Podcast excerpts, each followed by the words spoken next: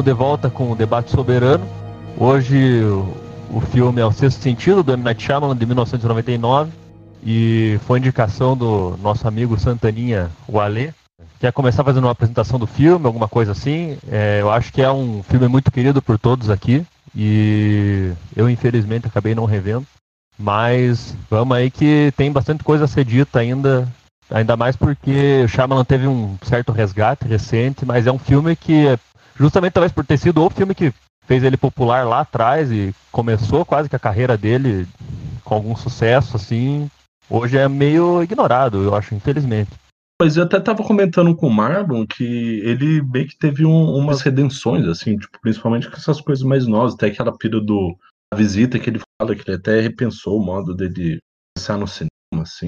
Mas é que é, é bem isso, é que no começo, quando, principalmente quando ele lançou esse filme, do boom que ele fez, né? Ele meio que foi uma luz nova, repensando o cinema com, com essa delicadeza, digamos assim, com essa, digamos, narrativa clássica, de certo modo, sabe?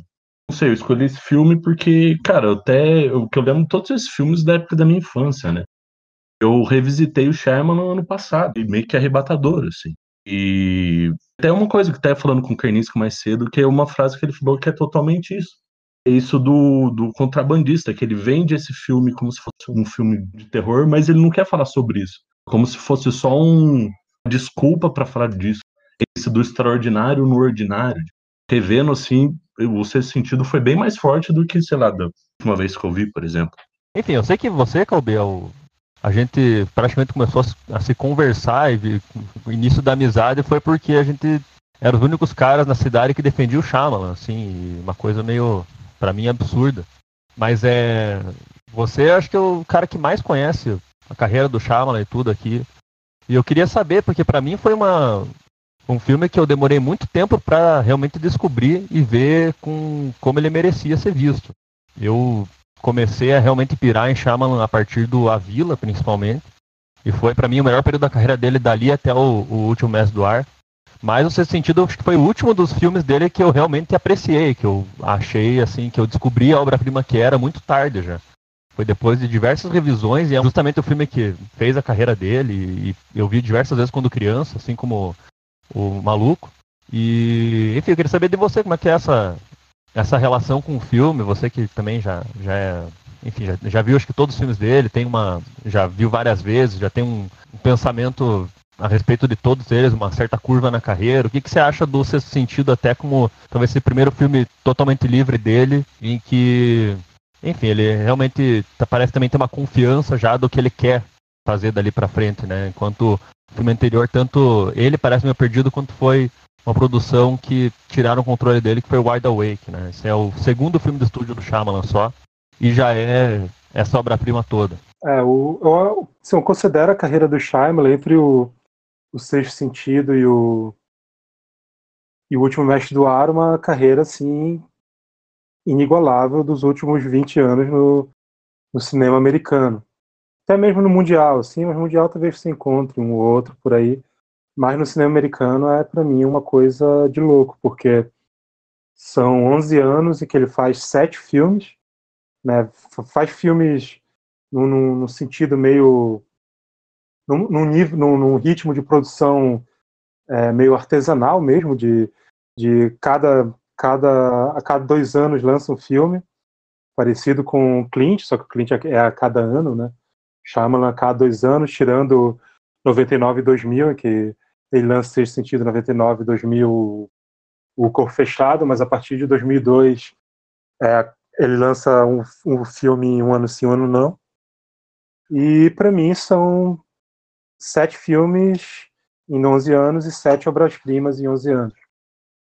Né? É realmente um surto de, de talento e imaginação que eu, que eu não conheço igual, até mesmo pensando em outros períodos do cinema. Assim. Eu tenho, eu tenho, tenho um tom meio hiperbólico ao falar do Shyamalan, porque eu acho que ele, apesar de não ser hoje tão maltratado quando era, quanto era em 2008, em 2007, que foi quando eu, digamos, saí do armário como Shyamalaniano e naquele tempo era quase uma coisa é absurdo, assim, você ser chamalaniano, porque ele era o cúmulo do mau gosto cinematográfico, do, do enfim, do, do, cineasta que se perdeu completamente, egocêntrico, especialmente depois do Dama na Água. Né? Interrompendo um pouco, desculpa, por que, que ele foi maltratado? É, ele sempre teve defensores, né? Sempre teve, digamos, os Shyamalanianos, mas o, o resto das pessoas achava tudo muito ruim. Né? É, eu me lembro de, do, da recepção específica do fim dos tempos, que era quando eu tinha uma, um grupo já formado de cinéfilos em Belém, e eu fui o único que gostou do filme, de um grupo de 12, 13 pessoas. Fui o único que não só gostou do filme, mas achou o filme uma obra-prima. Assim. E não eram assim, pessoas completamente analfabetas em cinema, podemos dizer assim. Pessoas que tinham uma compreensão, assim. Mas mas ele, nessa época ele era. Tipo, o Fim dos Tempos foi um filme que sofreu muito, porque é, se acreditava que as atuações eram muito ruins, que o, que o roteiro era absurdo, que tinha cenas ridículas, né? Como o Mark Wahlberg falando com a planta. Enfim, a, ideia de que o Shyamalan era tipo esse meio que esse gênio, gênio só para ele, assim, sabe? Um gênio que achava que podia fazer tudo porque ele se achava gênio. E para mim acho que isso tem muito a ver com algumas coisas que já comentaram, assim, que é essa relação de entrega dos filmes do Shyamalan, né? O que o Shyamalan propõe propõe nos filmes em, em primeiro e o que ele te entrega. E é estranho isso porque depois de tanto tempo as pessoas já sabem o que o Shyamalan te, vai te entregar, porque ele, ele entrega a mesma coisa em todos os filmes. Só que é, é absurdo que ele consegue ainda assim enganar todo mundo, porque ele continua prometendo outras coisas e entregando, só que você sabe o que ele vai, mesmo que ele prometa outras coisas, você sabe o que ele vai entregar. E é, e é muito estranho que as pessoas ainda se imputeçam com ele porque acham que ele está fazendo, está trabalhando mal o, essa expectativa que ele, que ele cria. E é muito curioso que, justamente no primeiro filme dele, que é o filme que ainda não se conhecia, o Shyamalan, tipo, o primeiro filme de sucesso dele, né? que ele tinha tem dois filmes antes. É, o primeiro filme de sucesso dele, que é justamente aquele que não se esperava, ninguém sabia quem era o Shyamalan, é, é o filme que traz, que faz o maior sucesso dele. E é o filme que ainda é considerado, em geral, um bom filme dele. Assim. Eu acho bem, bem curioso, assim, porque é, como como porque ele, ele faz isso nesse filme. Promete algo, ele promete um filme de terror e ele promete um filme de terror e ele faz um filme de terror que não mostra nenhum fantasma até os 55 minutos do, do filme. O primeiro fantasma aparece nos 55 minutos. Claro, antes ele cria situações, ele cria atmosfera, ele cria tensão, mas no filme de 1 hora e 40 o, o, o, primeiro monstro, o primeiro fantasma só aparece no meio do filme. Então é um filme que quebra expectativas, assim. Né, isso tem, acho que se criou uma mitologia é, ao redor do Shyamalan, assim, uma, uma, um conjunto de falácias, assim, sobre a obra dele, de frases prontas e, e de conceitos prontos sobre o que seria o cinema dele, o que os filmes dele entregam, né? O maior deles é, claro, o plot twist, mas também um que sempre me incomodou e que hoje não é tão falado mais. A galera que me meio que abandonou, mas que nos anos 2000 era muito corrente, que era o Shyamalan ser um discípulo, meio que uma mescla do Hitchcock e do Spielberg, que é meio bizarro, assim, né? São, são, não sei se são dois cineastas que conversam tanto assim, talvez sim, né? Tem uns filmes do Spielberg que ele tenta emular um pouco o Hitchcock, que talvez converse, mas no geral não. Talvez ele tente o Spielberg, mas o Hitchcock eu já acho outro, já vai para o outro lado. Diziam isso por, pelo talvez pela versatilidade quando ele foi aquilo, até no próprio sentido que é aquilo.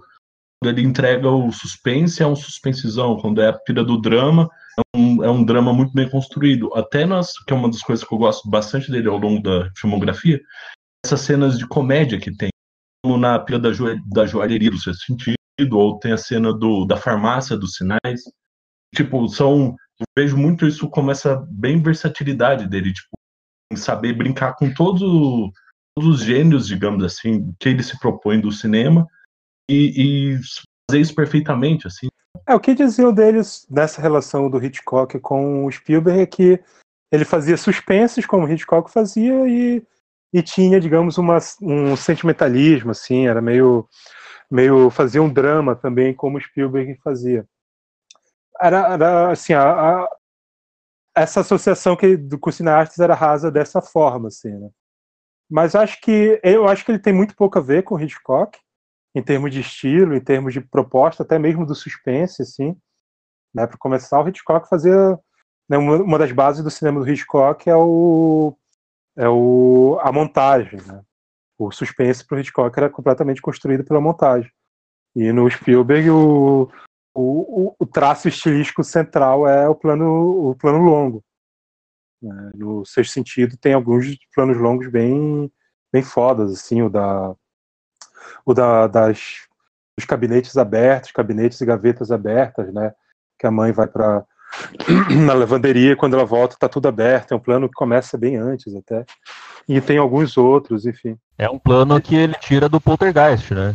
Ah. Que aliás é, seria a conexão Spielberg, assim, de certa sim, forma, sim. ele acho que ele, o, o, obviamente, o Poltergeist é um filme do Hooper, mas conhecido como filme de Spielberg, esse, esse tipo de artesanato com terror popular, assim, talvez o, um certo gosto pelo espetáculo chama a lanternidade dali. Uhum. Mas, enfim, do, com o Hitchcock tem uma característica muito marcante do Hitchcock, normalmente a gente sabe muito mais que os personagens. Sim. E a gente tem uma certa distância desse olhar do protagonista que o Shyamalan nunca teve, assim. Enfim, no, no Shyamalan é um cinema de surpresa constante, assim. Com o Hitchcock já não, é uma tensão porque a gente tá olhando o mundo diferente como os personagens estão olhando.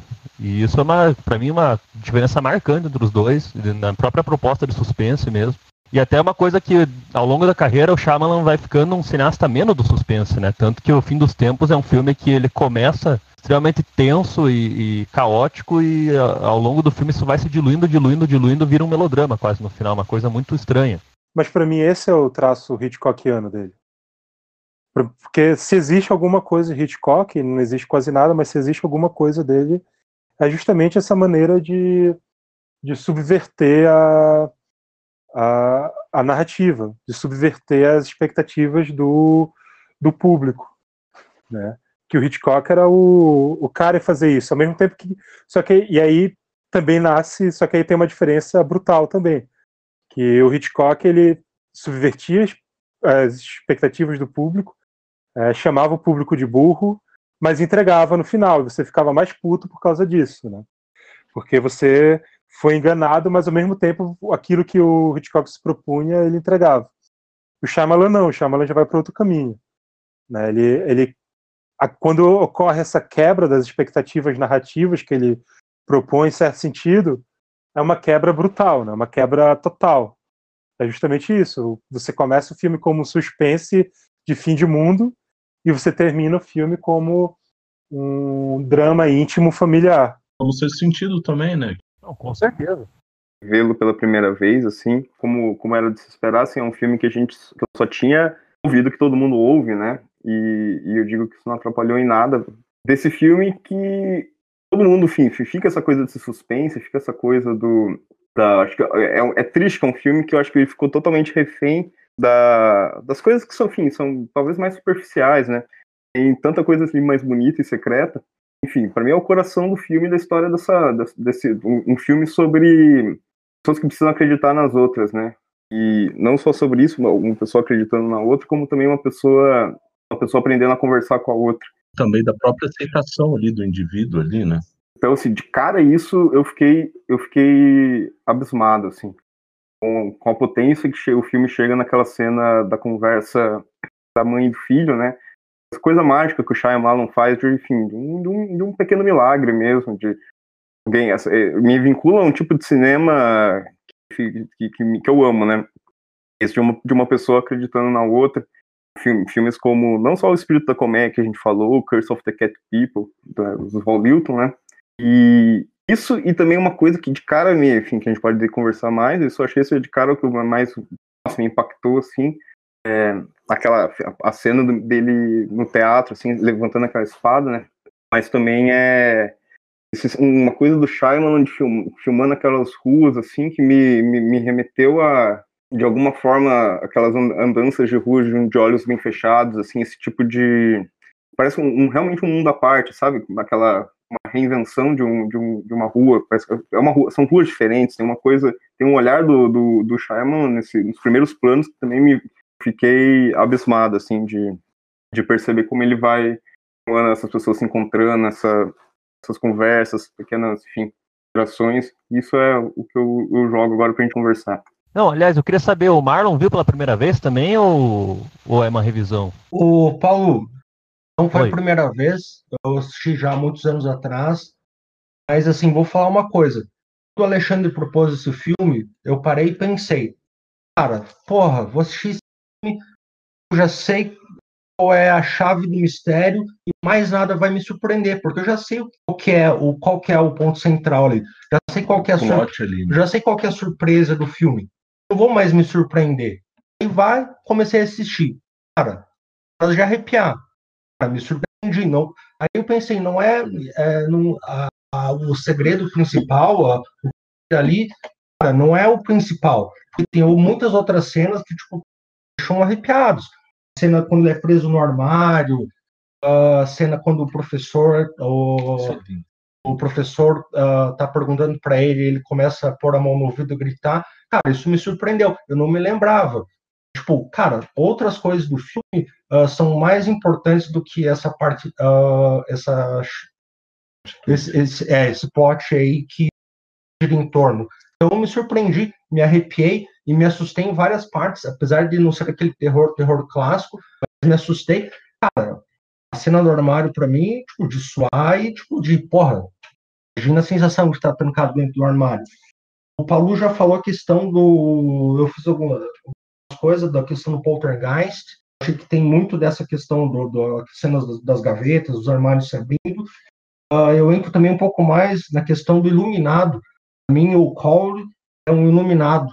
E, cara, ele tem essa questão do outro sentido, de perceber outras coisas. Também tem essa questão. Eu levantei também a questão da Filadélfia ser uma cidade bem antiga e o Hotel Overlook também ser construído num terreno indígena, ter toda aquela questão da paranormalidade ali. Cara, eu me surpreendi. Eu achei que não ia me surpreender porque eu já sabia a trama principal e eu acabei me surpreendendo. Ah, uma última questão que eu gostaria de falar, questão da escrita, que quando o, o esqueci o nome do personagem do Bruce Willis, do Bruce Willis é o Malcolm uh, ele pergunta se ele escreve coisas que vêm na cabeça dele. Lembrando que no Espiritismo tem essa questão da psicografia, né? Se você parar por uma folha, pensar uma mensagem que vem na tua cabeça. Tem isso também que é a pira da escrita surrealista também. Se você deixar a sua cabeça levar e você só ir escrevendo uma coisa relativamente por instinto, assim. Outra coisa, os retratos do, do Cole na parede, que sempre tem uma, um brilho que a mãe percebe, né? Tem um brilho que pode ser alguma coisa, tipo, paranormal, né? Todas as fotos dele, a tira, tem aquela estrelinha, tipo, um brilhozinho, também aí entra.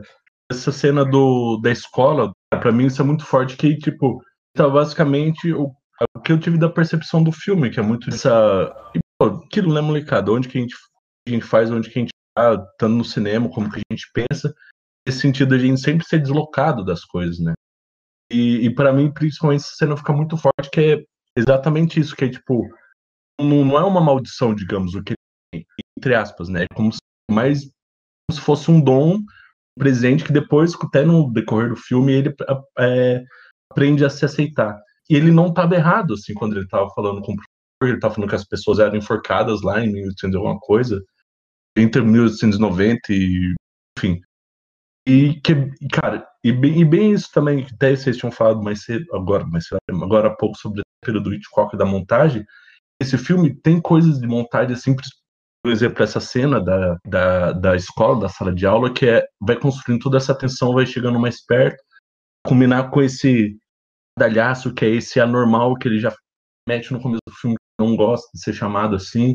É, sabe, enfim. Eu tenho dois pontos do comentário do Marlon, que eu acho que até liga um pouco o que o Calbi falou. Primeiro é, é esse lado que você falou, né? Eu tenho. Eu já sabia a surpresa, então talvez fosse um filme que não me interessasse. E para mim, cara, o que fez toda a diferença depois de várias revisões foi justamente ver já sabendo em que ponto o filme chegava que era, enfim, a percepção comum que o, o filme existia para isso, né? Para ter esse momento que ele puxa o tapete do público. Uma puta percepção linda, assim, depois de sabendo e vendo uma construção incrível, assim, sabe? Até na pira do jantar, que ela dá uma olhadinha para ele, depois sabendo que ele já tá morto, tipo, essa olhadinha dela sentindo a foto dele. E, cara, a personagem da esposa do Bruce Willis, assim, enfim, perdão, Paulo.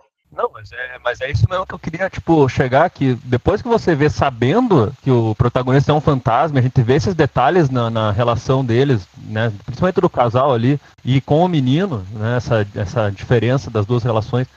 Enfim, a gente vê o filme todo com já isso na cabeça, já tendo esse ponto final definido, é, faz você olhar para várias outras coisas que você nunca ia perceber numa primeira enfim, na primeira vez que você assiste. E, e cara, o filme, o Calbi falou ali, né, que o, Shyamalan, a grande diferença dele pro Hitchcock parece que no final, na hora que ele revela realmente toda a estrutura do filme dele e para que, em que ponto ele estava se direcionando, aquilo faz você olhar todo esse universo anterior com outros olhos, né? E acho que no sexto sentido tem uma coisa que ele sofre mais nas, sofria mais nas revisões do que os outros filmes e também o que fez ele ser um sucesso maior, assim como os Sinais, em relação aos outros, é porque ele é um filme de gênero mais direto. E ele é um filme que ele se propõe a funcionar como um filme de terror, como um filme de fantasma, um filme, um filme com cenas de susto, um filme que cria tensão o tempo inteiro. E ele é só nesse finalzinho que, que enfim, a gente teria isso.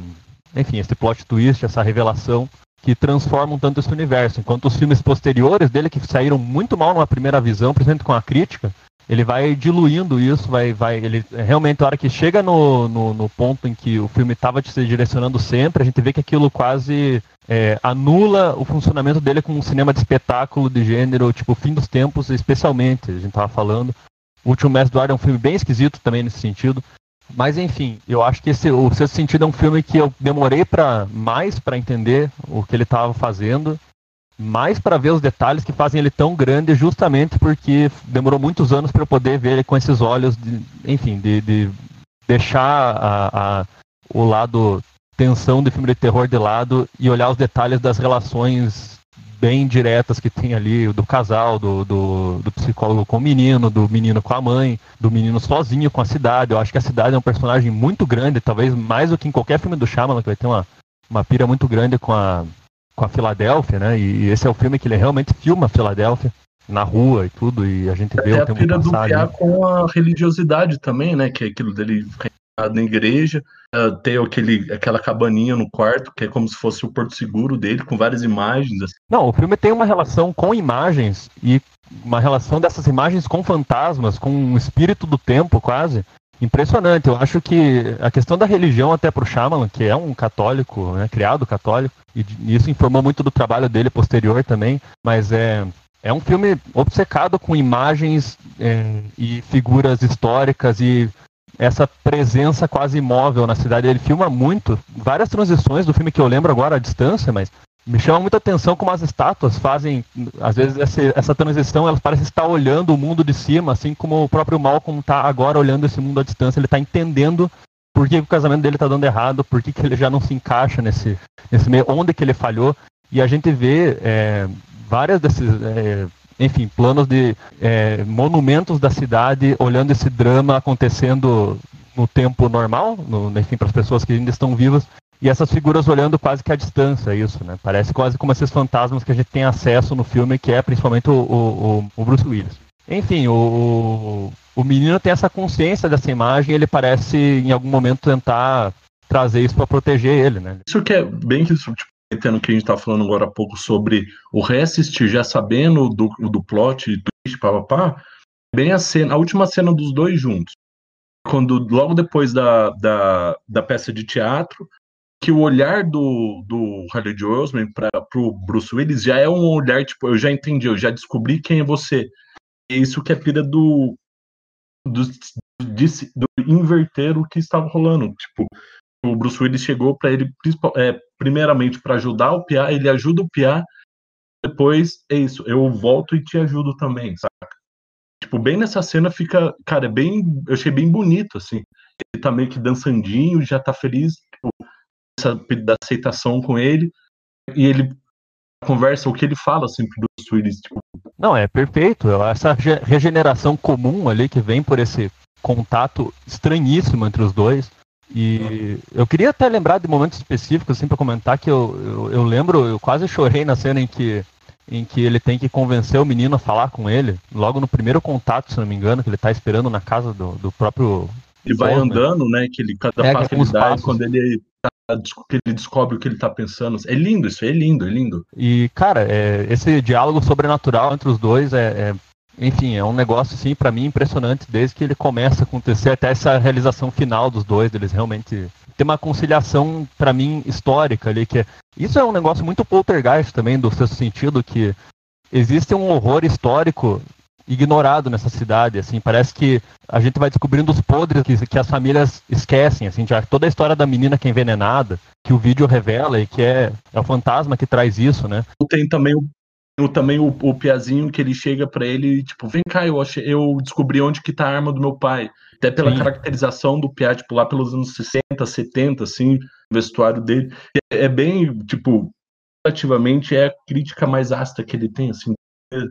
Estão sobre isso, assim, tipo, como ele, assim, ele fala um filme relativamente sobre assuntos é, mais fáceis, mais é, palatáveis, nós todos, tipo, sei lá, a relação vezes, com a mãe, uma relação de um casal, é muito disso, dessas coisas mais, não digamos óbvias, óbvias mas mais talvez recorrentes, digamos, até de daquele mundo todo, sabe?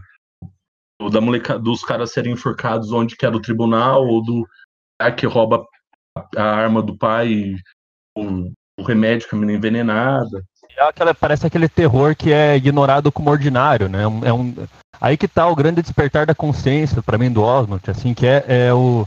O Marlon tocou isso, que tem, tipo, os índios e tal, no. Onde que é isso? No, no, no, no The Shining, né? No, no, filme do Kubrick. Eu nunca pensei nessa relação, mas faz todo sentido. Que tem o Overlook e essa história passada do Overlook terrível que tá escondida, né?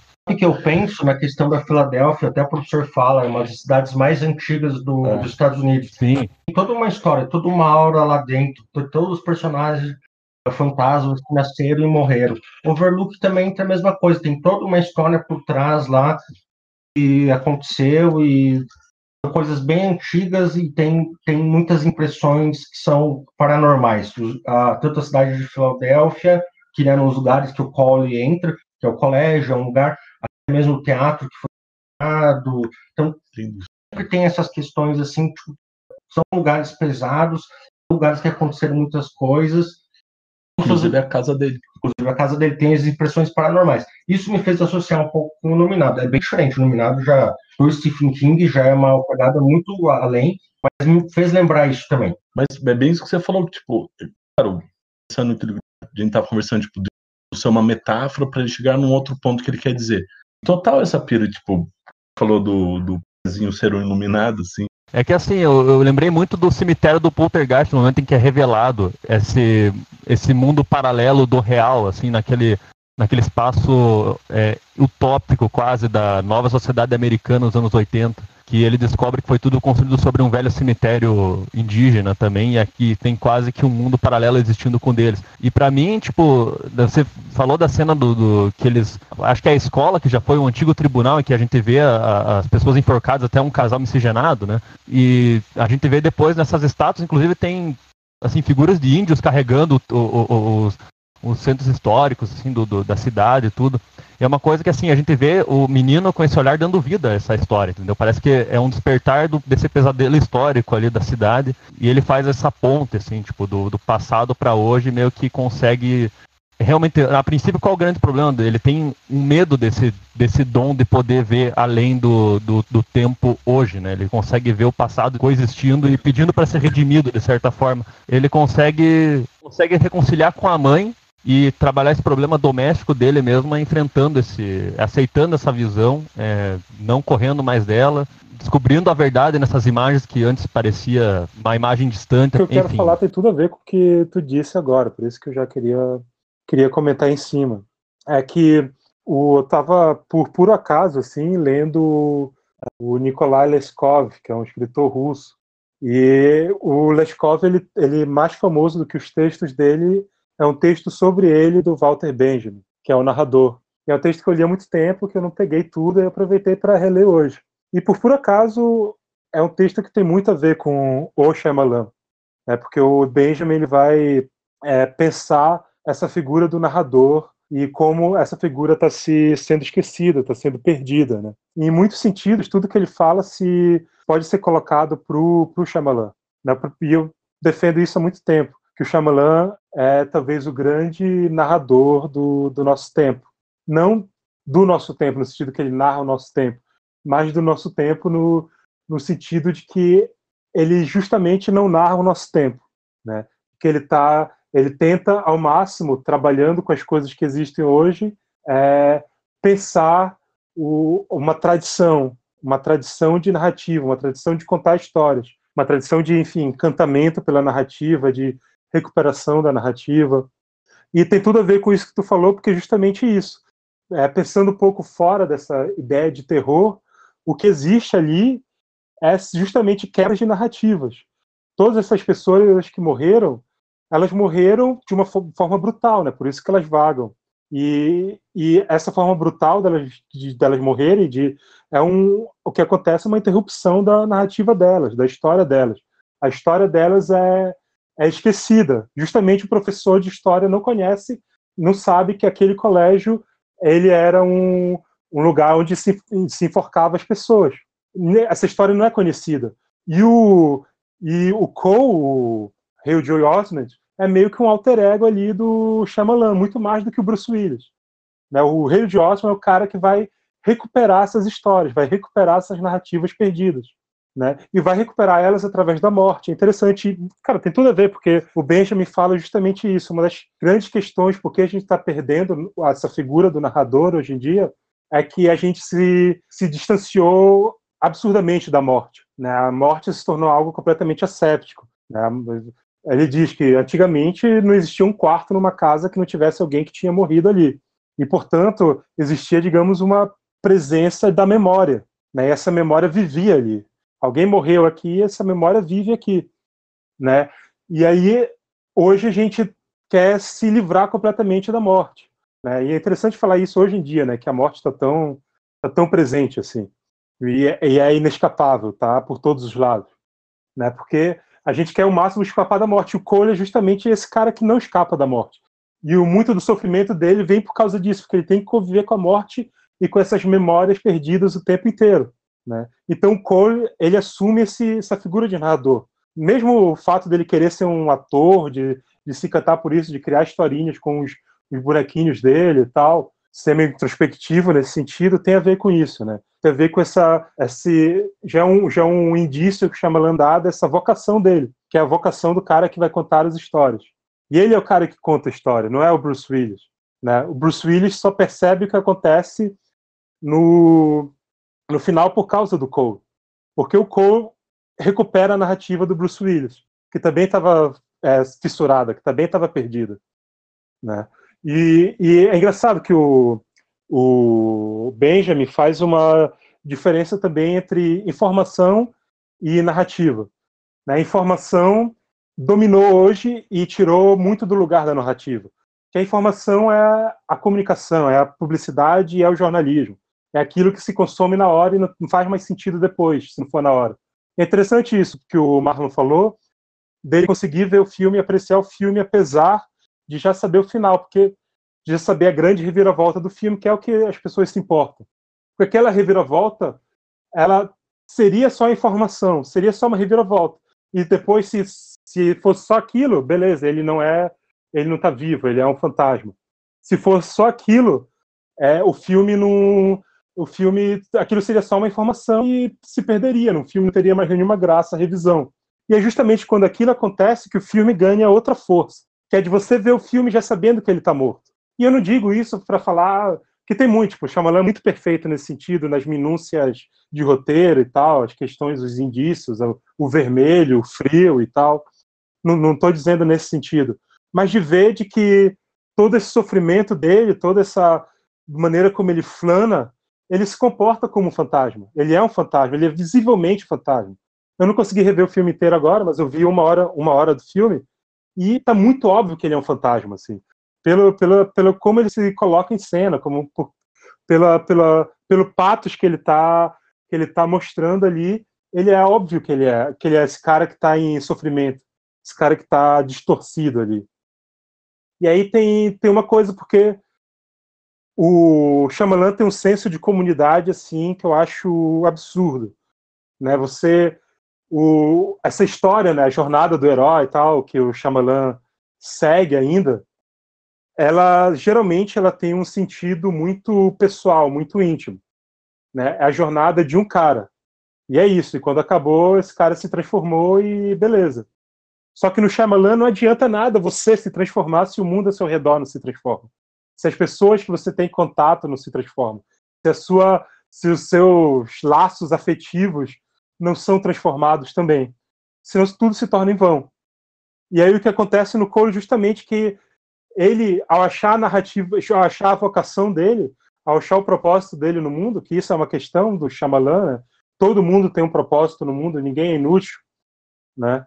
Isso é talvez a coisa mais bonita que existe no Shyamalan, não existe pessoa inútil, é muito louco porque ele não trabalha com personagens, isso é algo para mim que afasta as pessoas também, que ele não trabalha com personagens que as pessoas vão gostar, assim, não trabalha com pessoas espertinhas, não trabalha com pessoas que são mega inteligentes, ele trabalha com pessoas comuns, né, com um, um, um blue collar de classe média, assim, é, que uma pessoa normal. Ele, o Shyamalan é um grande, é o grande cara que filma pessoas normais hoje. E acho que isso é uma questão que afasta muito também as pessoas do, dos filmes dele. Mas, enfim, e quando o Cole ele, ele recupera essa narrativa, a, ele encontra a vocação dele, ele faz isso recuperando essas narrativas de todos e dando paz não só para ele, mas para todos os que estão em volta dele. Inclusive pessoas que ele não conheceu, como por exemplo a mulher do Bruce Willis, que agora, tipo, a gente intui, né? E é muito louco, o Benjamin fala isso, que a informação nos dá tudo, né? E depois a gente perde. Aí a narrativa ela não nos dá tudo. A narrativa ela dá um mistério que a gente vai ficar resolvendo o tempo inteiro. E tem isso aí. É, a gente, por exemplo, intui que uma parte da mulher está sofrendo é porque ele ainda está apegado a ela, né? O Bruce Willis ainda está apegado a ela, ainda está assombrando ela de alguma forma. E a partir do momento que o Bruce Willis encontra paz, naquele diálogo com ela num, num sonho, no sonho dela, no caso, né? É, ela também vai encontrar paz, assim como ele, assim como Bruce Willis. E a mãe dele também vai, também tem tipo se estabelece ali uma relação entre ela e a, a avó do Cole, a mãe dela, que, prova, que talvez fosse uma relação complicada, uma relação difícil, tão grande quanto a, a que ela tem com Cole, e isso é resolvido também numa cena, na cena que o Cole vê a avó e fala que, que é, para mim, é, é, tipo uma das cenas mais bonitas filmadas nos últimos 20 anos, assim, a conversa deles é o quando eu vejo eu choro demais, assim, tem, é muito, lembra aquelas cenas, por exemplo, a do Dama na Água, né, que, a, que o, o Paul Giamatti cura a story, enfim. Então tem, então, tipo, o, o, a grande preocupação do Shyamalan para mim é isso, é dar uma nova vazão à narrativa, é dizer que a narrativa ela não é algo para ser perdido, né? Que a, a narrativa ela está ainda presente, ela faz parte da nossa vida, ela tem um elemento transformador de, de, de mudar as coisas. A gente só consegue transformar as coisas pela narrativa, que é a memória, que é, enfim, lembrança total de, de, de todas as pessoas, porque isso faz com que essas pessoas não tenham vivido uma vida inútil, porque nem ninguém vive uma vida inútil. Né? Cara, com relação ao filme que eu pensei uh, também, é, tira toda essa parte sobrenatural, fantástica, nisso, é, ele é um filme, já foi citado, é, é um filme sobre relações pessoais. É, vamos tirar toda essa questão do, dos fantasmas, é, é relacionamento entre as pessoas, entre mãe e filho, entre marido e mulher. Trabalhava muito. Professor e aluno, que é bem do, do, Bruce Willis com ele, como é essa figura de Sim. autoridade, que o pai dele já abandonou o Piá. É o Bruce Willis que vem para suprir isso, e tanto que até a ação que ele tem com o professor, e depois, até na cena que ele se aceitou e tá falando com alguém no teatro, que depois você vê que é alguém que morreu, e já tá sorrindo, ele, o professor pergunta alguma coisa para ele, ele consegue conversar de novo com o professor. Tipo, só, só terminando um pouco, para mim são relações pessoais. De família. Essa questão dos personagens simples que o, que o Paluno ou o Calbi uh, acabou comentando, são personagens normais que são colocados em situações fantásticas. Tirando as situações fantásticas, eles são uh, pessoas normais ainda, uh, mas é relação, é relação, construção. Não, sobre essa coisa das pessoas normais e tal, que até o Calbi comentou muito dessa reconciliação final, da, da paz que encontra os personagens quando associou muito com o Dama na Água, nessa conversa que o Paul Giamatti tem com também a família que se foi, e isso é cura não só a, a menina que ele está tentando salvar, mas toda a comunidade ao redor parece que encontra seu propósito nesse momento. É, e tem algo interessante, que o Paul Giamatti é um escritor, né? Ele escreve o diário dele, ele é um narrador também. É, ele é o cara que dá sentido a todos os personagens. Ele tem que encontrar o propósito de todo mundo, essa é a missão dele. E depois ele, por último, encontra a sua própria função nessa, nessa narrativa. Mas a, a coisa que ali é realmente a mesma cena que a gente vê no sentido, né? Só que ali sem os fantasmas. No caso, é. Eu acho muito foda essa, esse momento final de reconciliação comunitária do Shyamalan, que você falou também, que para mim no Lester Bender até é o, é o, mais radical de todos, que parece que a própria natureza parece se dobrar essa, a esse contato do passado com o presente, do indivíduo com a comunidade, que é quando o avatar desse, né, quando o menino que é é para ser o homem responsável pela paz mundial, assim, para que as nações conversem entre si, para que as pessoas não só se matem no mundo, e ele tem que aceitar a responsabilidade de, do mundo inteiro no próprio nos próprios ombros e isso vem com essa de novo esse diálogo com aqueles que já não estão mais ali e com e sabendo que ele tem um papel para desempenhar hoje, né? E, e ali a gente vê toda a natureza se mexendo em favor disso. E esse é um momento extraordinário assim dessa dessa revelação individual que acaba né, contaminando todo, todos ao redor e acaba reequilibrando o mundo, assim. E para mim, o sexto sentido é isso num, numa forma hermética, né? Porque a gente vê isso dentro de um lar e daí dentro de outro lar.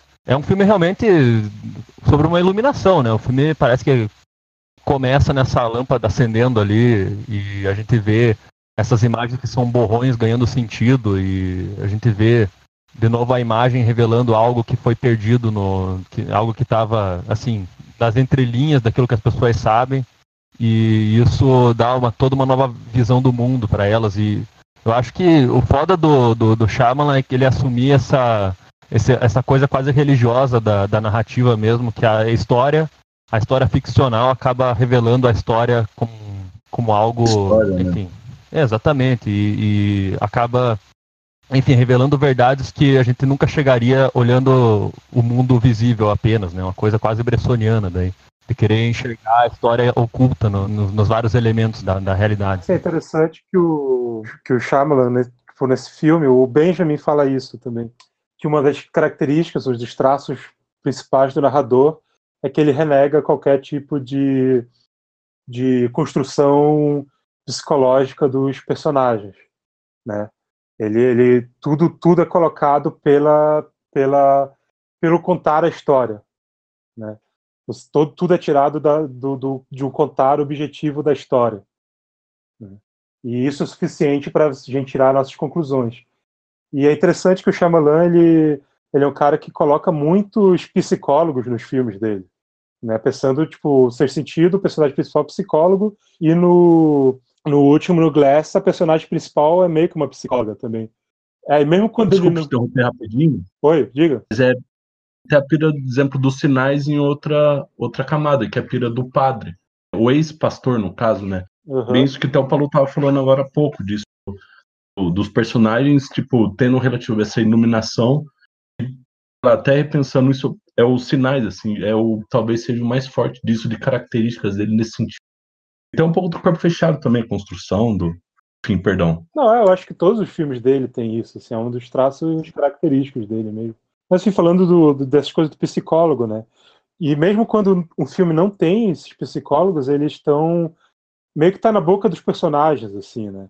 Os personagens psicologi psicologizam muito o que está acontecendo. Tipo, um um caso claro também é o crítico merda do Dama na Água, né? Que é um cara que só consegue ver filme através da leitura psicológica dos personagens.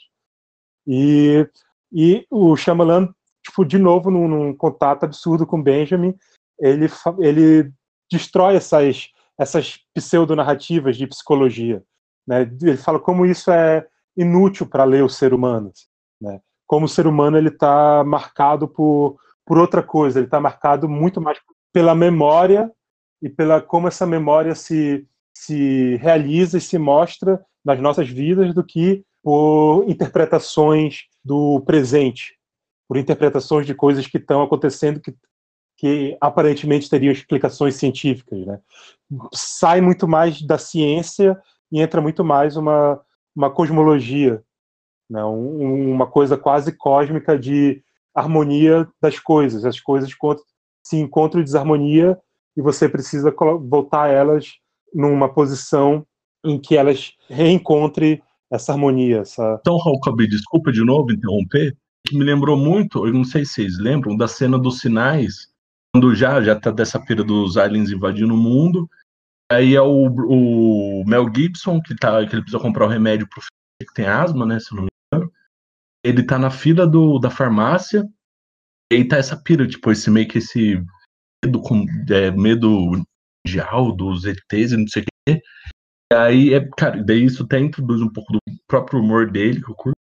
Essa pira que é a atendente do, da farmácia, que é, sei lá, uma adolescente de 17, 18 anos, tá morrendo de medo disso e, tipo, bem isso, são alienígenas invadindo, ele é um ex-pastor e ela começa a se confessar para ele na fila de uma farmácia, que tudo isso do a pira da ciência, que não sabe, de modo remeter um certo primórdio da gente, assim, talvez em relação a isso com medo. É, existe quase que uma necessidade confessional de todos os personagens do Shyamalan, assim, parece que é quando eles têm que narrar a própria vida para alguém, eles começam a fazer sentido dela.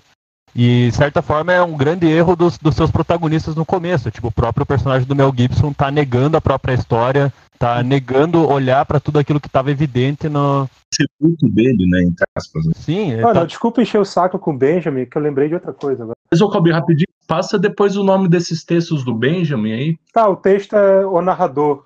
É, notas sobre Nikolai Leskov, mas eu passo depois para colocar de repente. É só que é, o Benjamin ele, ele ele conta um, um, ele fala do nessa questão de informação e, e narrativa e tal. Ele tu falou dos sinais, né?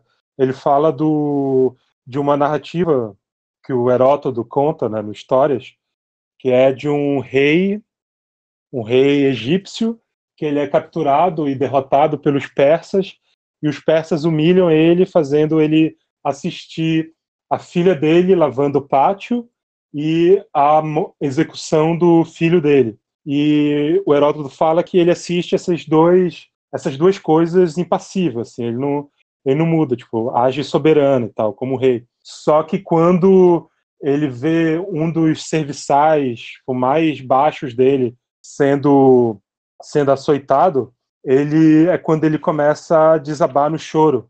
E é muito louco tu falar dos sinais porque o momento catártico do filme é, na, é num, numa cena que ninguém esperaria, que é uma cena do, do, de um jantar, de uma última ceia, e, o, e todo mundo faz a sua comida favorita, e o Bruce Willis começa a comer hambúrguer, e quando ele está começando a comer hambúrguer, isso ele começa a chorar compulsivamente. Acho que é na cena que para mim é a maior atuação do, dos últimos 20 anos também. Tipo, Mel Gibson chorando com hambúrguer na boca e, e dando vazão para toda aquela tristeza que está assolando não só ele, mas a família. De repente, os filhos dele abraçam ele, o Joaquim Fênix abraça ele, que é o irmão dele, né? E, e a família fica abraçada ali, tipo, prestes a, a enfrentar o fim do mundo. É, é essa, é, digamos, essa essa última gota, assim, né? O, deixa eu ver se eu eu tô com um livro aqui, ver se eu pego só, só um trechinho aqui que o, que o Benjamin fala, que eu acho que é bem. Rapidinho, você fazer a citação, bem isso do, do jantar, que até se assemelha com o sexto sentido, sentido que o Mel Gibson, toda essa figura imponente e forte durante o filme todo, no, mas no final, os dois filhos deles, que são os mais novos, principalmente até o que tem asma, tem um, tipo, foi nessa cena no jantar que eles meio que relativamente ajudam, confortam ele. É essa pira do Haley Joel Osment com Bruce Willis, assim. no, no seu sentido. Sim, sim, não, tem. Acho que essa cena catártica tem várias, vários filmes, né? Tem a cena da, com a mãe no sexto sentido, com a cena do jantar no, nos sinais, a cena da, da cura da story no Dama na Água, enfim. No Corpo Fechado talvez seja só um, um piscar dele. Aquilo que depois tem aquela pira que o Pia pega a arma e vai tirar, né? Depois, quando aparece no jornal que o, algum defensor tinha cuidado dos larápios, Bruce Willis meio que dá uma piscadinha, eu acho, dele pra, tipo, meio que... É, tem isso, tem a... Tem, mas tem um momento também que o Bruce Willis vai é, recuperar a memória, né? Recuperar a narrativa dele, que é quando ele vai ver no ferro velho o carro, o acidente de carro também. Até de certo modo, quando eles estão fazendo musculação, né? Que isso dele acreditar e botar fé e pegar, colocar, começar a colocar mais peso, assim. É. Ó, o Benjamin ele fala da, da informação aqui, do né, como ela é algo que só corre no momento e perde completamente força e se torna inútil depois. Aí ele diz: muito diferente é a narrativa. Ela não se entrega. Ela conserva suas forças e depois de muito tempo ainda é capaz de se desenvolver.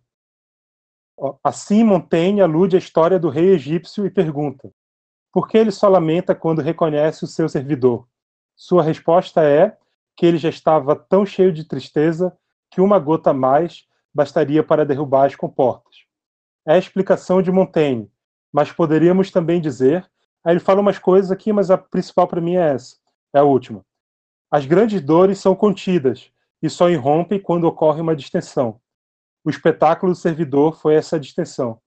Então, tipo, o Shyamalan ele pega esses momentos assim de distensão, quando a coisa já não já não aguenta mais, quando a, a, a corda está no máximo e aparentemente é um momento inesperado, é um momento que não que não sabe e, e quando isso irrompe, irrompe com, com força total e vem e vem de uma maneira assim que que enfim a, as, as né, o final do Dama na Água que é o, o a, aquela ave primeiro voando tem um tem um plano muito bonito no final do Dama na Água que é o Paul Giamatti sendo refletido na piscina, que é um, um elemento central ali da narrativa, né?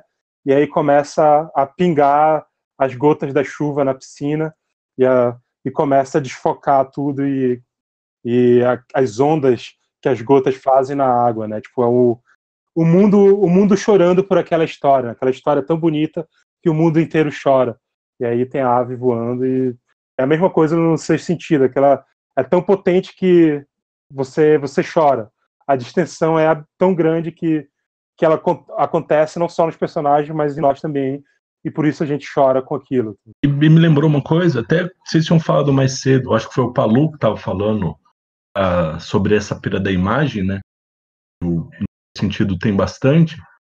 E tinha me pensado na hora e relembrei agora. É bem isso do o último plano do filme, assim, a imagem de arquivo do casamento dos dois, os dois dançando no momento ápice de felicidade, assim. Essa imagem, assim. Claro, pirando, e talvez seja isso que ela tenha sonhado depois da conversa com ele, assim. Isso da pira da memória, das lembranças. Até aquilo do que tem no A Fair to Remember, da avó do Cary Grant, se eu não me engano, é o que seríamos de nós se nós não tivéssemos nossas memórias para nos aquecer. Não, com certeza. Eu acho que você, falando dessa imagem final do, do sexto sentido, eu acho que todo o Shyamalan chega naquele ponto em que tudo aquilo que a gente já viu e era, de certa forma, um monumento à dor dos personagens, agora vira a redenção deles, de certa forma, como nos Sinais mesmo, é um filme que a gente revisita todos os signos que estavam lá desde o começo do filme, que lembravam dessa perda da mãe é, e a perda da fé do pai. E, Tanto que no enfim, último plano dos sinais é ele se vestindo de padre, né? E... Também. Eu acho que tem até um. Esse é um epílogo mesmo. Acho que o, o principal dos do sinais é que ele começa com esse plano do, daquele, daquele jardim ali, no, logo antes de chegar no, no milharal deles ali, no, na plantação.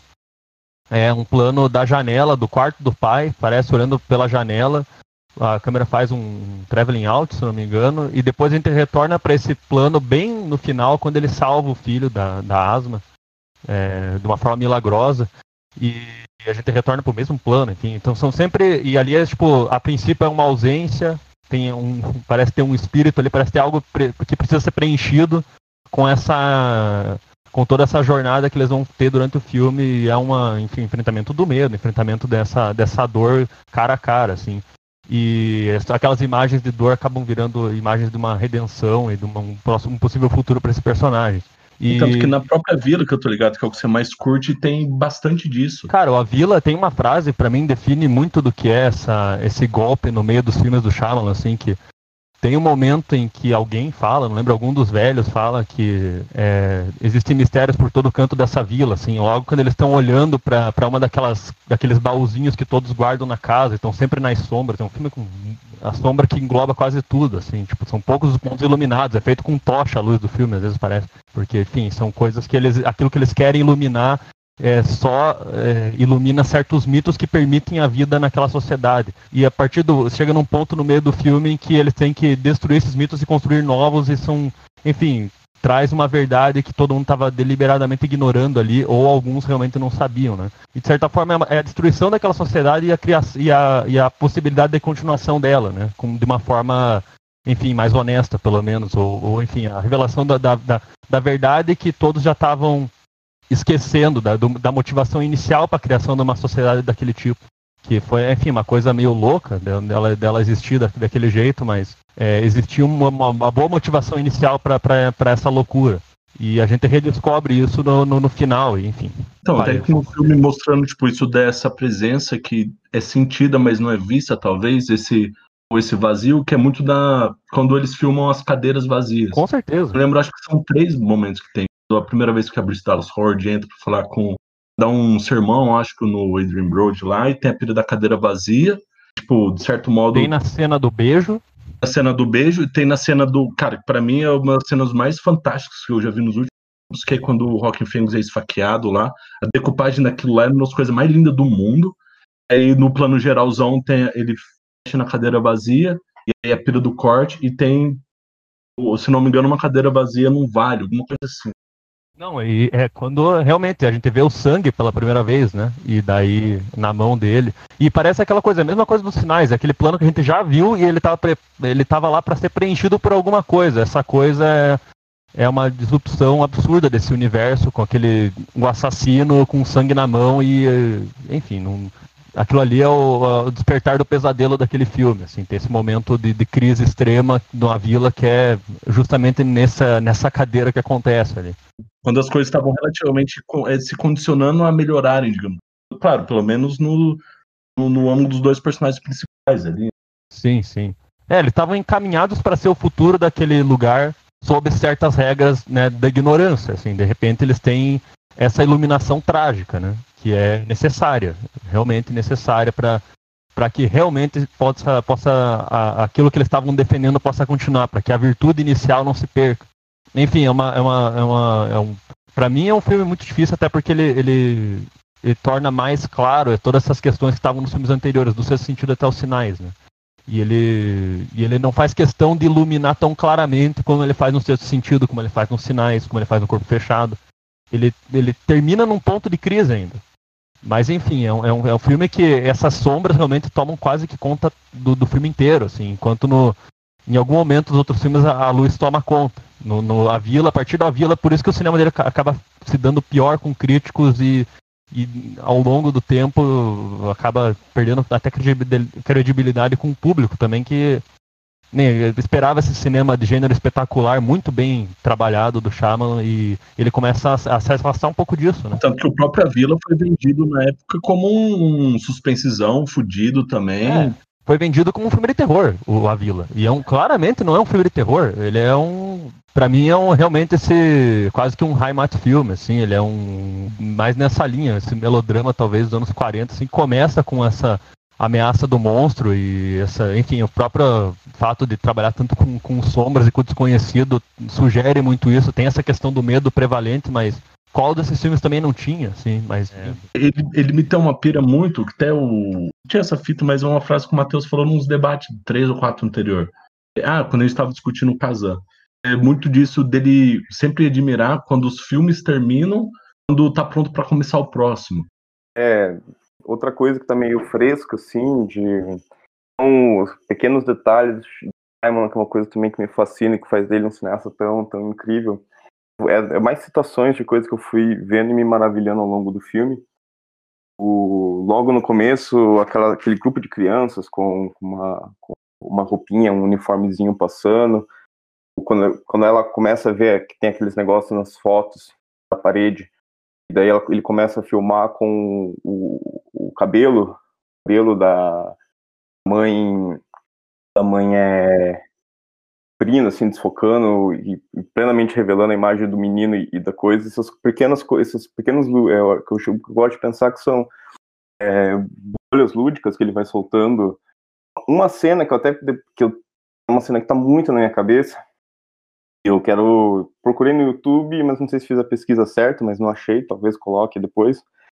É, ele e a mãe saindo do, do supermercado no carrinho esse filme que existe, esse filme que existe dentro do, do de, desse outro filme, enfim, que a gente sabe que enfim, esse filme que existe desse projeto de ver um grande filme, eu acho que ali é um, é um filme que ele sabia o potencial desse filme.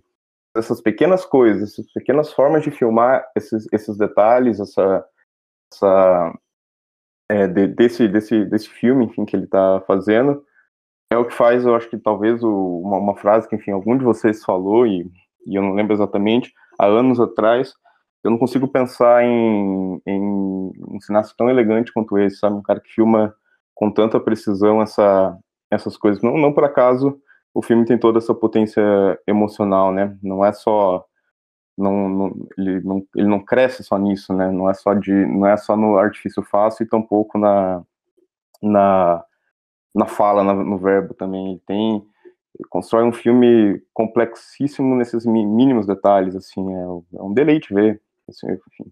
Bom, eu só, pessoal que está em silêncio aí, Savela, Pedrinho e Paula, alguém quer dar uma palavra? Ah, não sei, é, é, é uma coisa engraçada, né, porque é um filme, era um filme bem famoso, sempre foi um filme bem famoso, que eu nunca tinha visto na infância, um filme, era um filme, uma imagem de filme de terror, que eu só fui descobrir mesmo com com a indicação dos amigos aí, que eram os, os ditos Shyamalanianos, que me, me fizeram abrir os olhos para alguns filmes do Shyamalan que eu não conhecia, inclusive esse que foi um dos que eu mais gostei na época. Mas. Não, na toada do Matheus, então, eu acho que eu posso responder também com, com imagens e, e, memórias, assim, falar de modo microscópico, assim, porque realmente o, o que o Shyamalan faz é trabalhar é uma coisa relativamente rara, é trabalhar cada cena como, como um todo, né? Cada, cada escolha de direção de vai ter um significado preciso e uno para a história, né? Ou seja, você pega ali é, já na primeira cena que eu me lembro assim, tem um diálogo do casal, do Malcolm, né, com a com a esposa. E mas esse diálogo, o, o, o, contracampo do diálogo não é, não é um com o outro, são os dois juntos e o contracampo é o reflexo deles na placa da qual eles estão falando. Né? E a cena se constrói assim, com esses dois planos. E é. Acho que isso faz parte dessa elegância mesmo do que o Matheus falou. De, de construir a cena com criatividade no, elevada ao máximo, assim, e, e cada, cada elemento vai ter sua significação especial. Uma coisa linda nisso daí, deixa o filme, para mim, do, esse, esse, o humor dele daqui e ali, né? Pequenas. Eu penso, o menino, pra mim, é um gênio nesse sentido, assim, não só na interação dele com o Bruce Willis, mas com as outras crianças, assim. Também me faz pensar que não esperava um filme, pela, pela, pela fama dele, algo muito, muito mais pesado. E eu acho que o filme, filme de um coração, nesse sentido, também é imenso. Bom, todo mundo deu sua palavrinha aí. Alguém quer terminar? O... Eu, eu quero dar uma palavra final. Então, por favor, Marlon. Uma das coisas que mais me aterroriza nesse filme, parei para pensar hoje, é: será que eu sou um fantasma, cara?